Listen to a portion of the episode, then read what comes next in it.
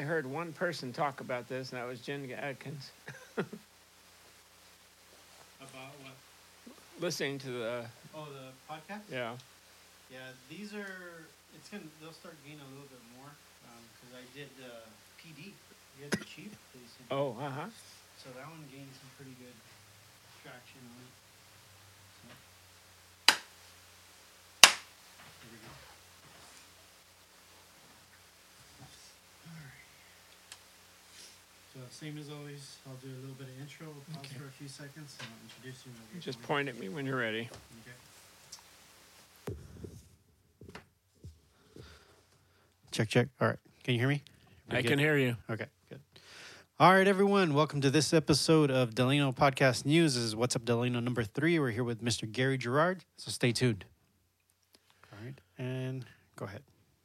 Well, Andrew, I'll have to admit I did not do my homework about the elections, but I always wonder about elections when people come up the day before, after the election or that evening and give their uh, opinions. Yet there are so many absentee ballots out that uh, some of these races are not uh, complete yet.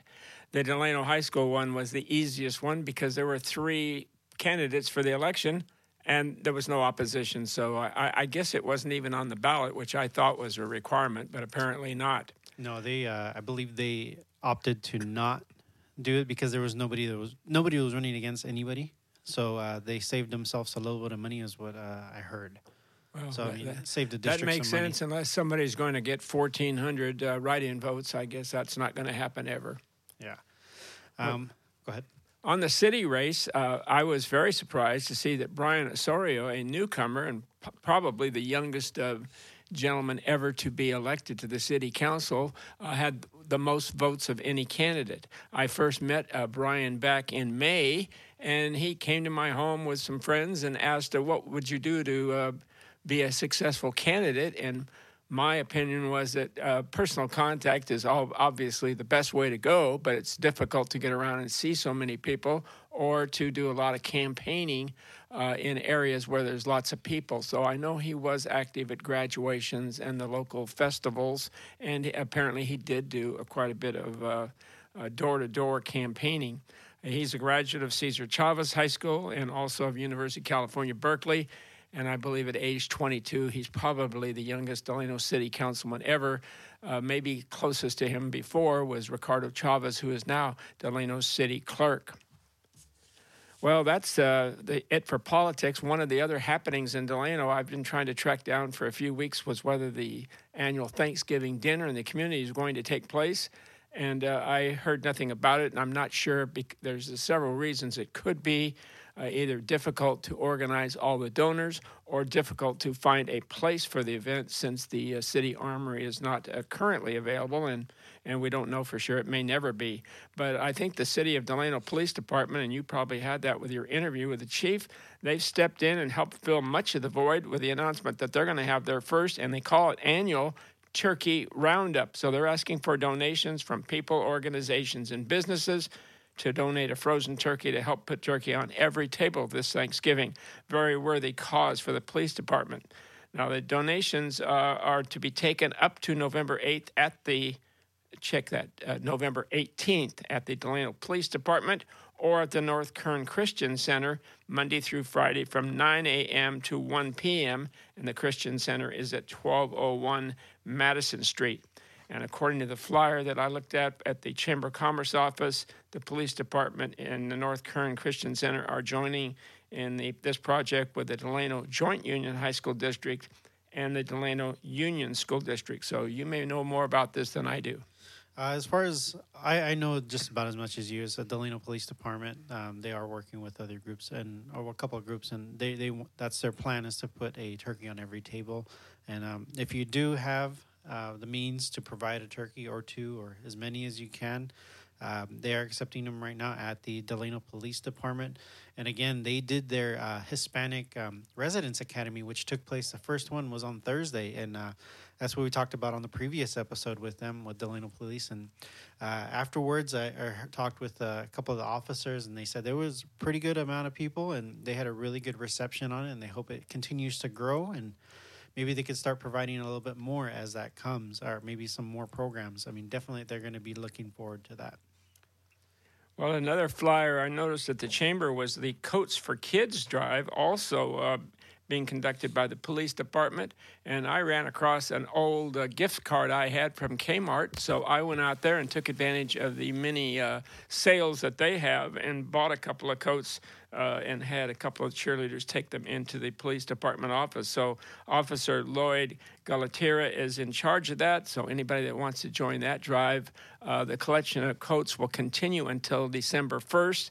The donation drop off point is the police department between 8 a.m. and 5 p.m. Monday through Friday. And uh, I'm sure the community would uh, be very interested in supporting that drive as well. And while I was at Kmart, I asked, is there going to be a shop with the cops at Kmart since they're going to go out of business soon? And I was told, yes, they will. I ran across Mario Nunez, the officer who heads that, uh, but it was on a Halloween night as I drove by his home, and I yelled out to him to give me a call so I could get some information. But I think he was quite busy that night, and he hasn't gotten back to me yet.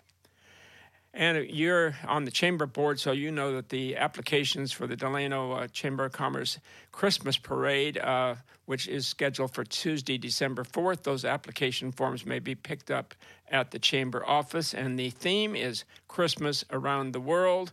It will begin at 6 o'clock, and the check in and lineup starts at 3 p- 3.30 p.m. And Delilah Mascarenas of the chamber is the parade director. The check in table will be at 7th and Main Street in the uh, San Joaquin Paint and Glass lot. Uh, also, I heard at the chamber, but I have received no other information that the uh, there was going to be a big band competition, and you probably know more about this than I do. And it's scheduled to take place November 17th at the Robert F. Kennedy Stadium, and that event should be bring a lot of people to Delano and uh, give a lot of business to the community. Another community event, the Harvest Holidays Association met uh, on Thursday, had only about uh, six members present, but uh, they agreed that next year's event should take place October 7th through the 9th. And they gave a lot of praise out to many of the directors and also to the uh, high school and elementary school districts for their great support of the event. And uh, though only about half were present. Most of them agreed that uh, keep the same locations, and uh, they believe that the same people who are chairpersons in charge of events are willing to do that once again. And uh, this will be great for them because they'll have a second year going in. They got a lot of experience behind them. They know what needs to be done. And uh, the chairperson, Alice Duarte, uh, would like to have uh, much of the organization planned when they come back to a meeting in early January. So the community is invited to that event to give input if they wish. And I believe that event is, uh, I'm not sure, I think it is going to be January the 10th at 5.30 at the Chamber of Commerce office. Uh, that I'd uh, I'd have to check on that. We have a uh, board meeting or a board of directors meeting coming up this Tuesday, so we'll have a little bit more information on that, uh, whether how that all that's going to come to play for next year. Well, it's going to be interesting on Monday. Uh, that's the day that the celebration will take place for the um, Veterans Day, although I guess it's Sunday is the official day, but it goes over to a holiday on Monday.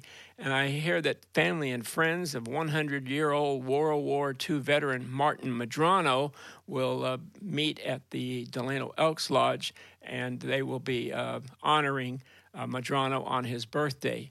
Uh, he was born November 12, 1918. He enlisted the Army at age 22, and he served with an infantry division stationed in the Philippines. So, uh, tying in his birthday with Veterans Day and uh, is going to be quite an event for him, I'm sure, at the Elks. And I was told at the Elks Lodge they remind that anybody is welcome to uh, go to their hosted Monday night football gatherings at the club bar, and they always have a dinner available to the public. And also, they're going to be moving their, because of the Thanksgiving holiday, their bingo that normally would take place on Thanksgiving will now be scheduled for November 29th. And uh, that bingo is open to anybody at the Delano Elks Lodge. And a fundraiser that will join the Elks Lodge with the Cesar E. Chavez varsity boys baseball team is planned Saturday, December 1st from 11 a.m. to 2 p.m. at the Elks parking lot. Uh, the $10 fundraiser meal will include tri-tip sandwich, salad, and uh, chili beans. And another event from the Elks Lodge, uh, Tonki Zaninovich uh, is the chairperson for the annual Elks Hoop Shoot, and that is scheduled Saturday, December 8th at Delano High School. And the sign-ups for boys and girls will take place at the respective schools. And uh, I just happened to get one last word that the Trunk or Treat program at Cesar y Chavez Park drew about 2,000 youngsters and adults. So that's one of the community's uh, biggest events of this fall season. Uh, last night, you said you were unable to get out to the Robert F. Kennedy football game, and that one was sort of interesting because it matched uh, two schools, Kennedy and Arvin, that already played in a league game, and Kennedy won that game quite handily. But this time around, uh, Kennedy had some fumbles and two um, pass interceptions given up in the first half. And at halftime, Kennedy trailed uh, by a score of 13 to 10. But uh, then uh, Kennedy came back and dominated the second half and came away with a 44 to 20 victory over the Arvin Bears. And uh, that's the only school remaining in the football playoffs is uh, Robert F. Kennedy. And basketball season is just around the corner. The Delano boys uh, basketball team will have scrimmages at North on November 17th, and their first home game will be with South Bakersfield on Monday, November 26th. Girls basketball teams, they have a scrimmage schedule for November 13th with Kennedy, Farmersville, and, and Strathmore at Delano High. And on Saturday, November 17th, there are Bakersfield scrimmages scheduled in which Delano will take part. And for boys soccer, Delano boys are at East for a scrimmage November 13th, and the girls are host on November 13th to East Bakersfield and Bakersfield Christian High School. So that's a report on sports basically. And when the uh, all league teams for football and volleyball uh, become available, I'll try to pass those along as well. Thank you, Andrew. All right, thank you. Uh, and one more event uh, we do have. Oops, sorry about that. One more event we do have is uh, the uh, DRMC is going to be have, having their diabetes walk, diabetes walk this uh, Thursday. Uh, we're going to plan to have a little bit more information about that. We should have someone coming from Delano Regional Medical Center to speak on a podcast just before the event. Uh, but just mark your calendars for Thursday, um, this coming Thursday, and uh, we'll get you more information on that. Uh, from City Council, we I did attend the City Council meeting this this last Monday, right before elections. We only had three members. Uh, member, uh, our council member Ruben Hill was not um, present at the meeting, um, so we only had three members. Uh, some new information that we did get was uh, there is a new 172 housing uh, project that is uh, planned to take place right there on Albany and um, uh, right where the other uh, housing is, right behind the Maya Theater. they did plan a 2.7 acre park that's going to be part of that um, within that community. Um, heard some comments from the developer. There was or the spokesperson for the developer, and they did say that uh, they plan having up to about ten thousand square foot lots. I don't know how that's gonna stay, as that'd be pretty nice to have some pretty good sized homes right there behind uh, the Maya Theater. So I mean, 172 homes. That's uh that's pretty good to add on to what we do because I know we haven't had any new housing since the ones right there before, but they're all pretty small, about no bigger than I believe them. Don't quote me. I think they're about 15 to 1600 square feet. So if we get bigger houses, draw more people in, it's going to be really great, especially to add on to the marketplace area. Well, it'll be interesting because uh, I believe everybody thinks that that's in the Robert F. Kennedy district, but if I'm correct, uh, these high school students who live there are actually in the Cesar Chavez High School district, not in the Kennedy district, which is closer. Yeah, that's actually I believe it's uh, Garces Highway that, bar- that borders that. So if they're on the on the south of, of Garces Highway, they go to Cesar E. Chavez. So they'll be adding more students to CCHS. Uh, will be interesting to see if the high school redesigns that boundary or redoes their boundary markings because uh, they might have to balance out the students that are going to be going there.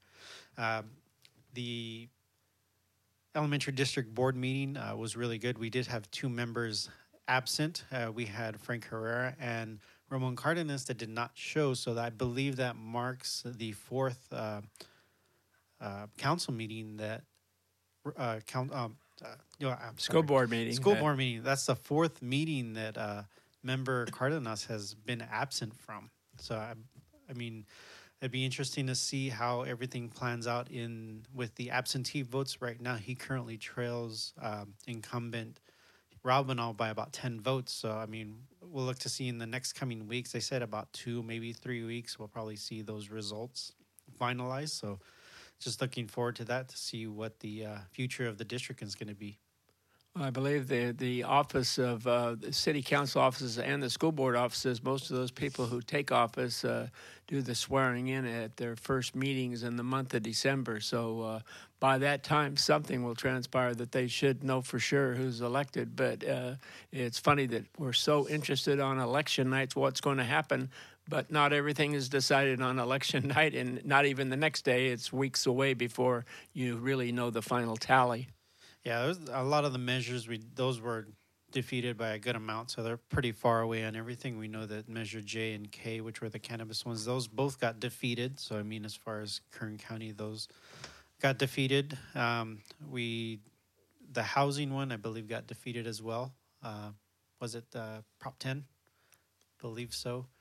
Yes, Um, and it was interesting some of those state propositions. I know the one that had to do with the children's hospital. If you mentioned children or uh, some other thing, I think the public went for those programs because uh, it would sound like you're a bad person if you voted against children or if you voted against uh, mental health care. So uh, those measures all passed. And then, of course, there was the gas tax that uh, people were complaining that it was phrased in an incorrect way by the state, but uh, that won't come up again maybe for another four years. Yeah, and then believe uh, the water, the one for water storage, which was kind of a iffy proposition because some people said, yeah, we need the water storage, but some say it wasn't written out right, or there it could have been written out a little bit better. So, but that one did not pass. So, uh, California actually voted to not uh, do the water storage. And interesting, uh, when we looked at the percentages uh, for after election night, uh, only 38% of the state of California um, voted, is what I believe we saw. And this around the same thing for Kern County. We only saw about 38% of the voters turn out to vote. So, I mean, that's a little disappointing um, because, I mean, we have this right or we have this privilege to vote and to put all these uh, candidates and measures and everything to better our communities. And when we only have 30%, less than half, I mean, that's not really, that's that's horrible to, to really see just that. slightly over a third. Now, the water storage, what I heard uh, on a talk show uh, recently was the fact that even though water storage was mentioned as uh, being provided by that, it, it didn't say how much of the bond was going to go toward water storage. And it was the feeling of the person on the talk show that uh, very little of it actually would end up in water storage and much of it would go for other things that were more uh, toward the environmentalist uh, viewpoint. Yeah, well, I mean, all we could do is see how everything plans out uh, towards the end of this month. So we, we'll wait till those final absentee, final, the final count of everything, and then uh, we'll just see what happens in the month of December. We'll see what uh, county has to say, and uh, wish a lot of luck to uh, Robert Kennedy. They're going to be facing. Um, uh, there's a Caruthers. Caruthers, yeah, Yeah. Caruthers. That's going to be a rematch from last year, which they got defeated. So it'll be interesting to see how everything pans out for him. Uh, hopefully, we have um, uh, Coach Mion back on here right before that, uh, so we can get some insight on him. Well, it's interesting. Uh, the teams of the past won section championships. Uh, this team is going to have a very difficult time if they get by Caruthers. They've got to play Shafter again, and Shafter is the number one seed and a team that handed uh, uh, Kennedy a sort of a decisive uh, loss in their league meeting. But you have to remember this year's record for Kennedy is 10 wins and one loss, and that's the best season they've ever had. It's the best finish they've ever had in the South Sequoia League. And one of the reasons they were so successful in the past is that they played in a lower division in the section and also in the state playoffs. So this year's team has a little more of a challenge because it's in a higher division in the playoffs, and yet it uh, has the best record in school history 10 wins, one loss. That's pretty good. Yeah, I have to say that's really good. I mean, especially for them moving up a division. So, um, until next week or until the next episode that we have, uh, uh, that's all the news that we have for this week. Uh, we'll keep everything in, in mind. Uh, we do have another council meeting coming on the following week, as well as the high school um, board meeting is coming up this Tuesday, right? Yes. yeah, this Yes. Tuesday. This Tuesday is the high school board meeting. So we'll try to get some information and see how all of that's going with them. Um, and until then, this is this episode of uh, Delano Podcast News, and we'll see you guys later.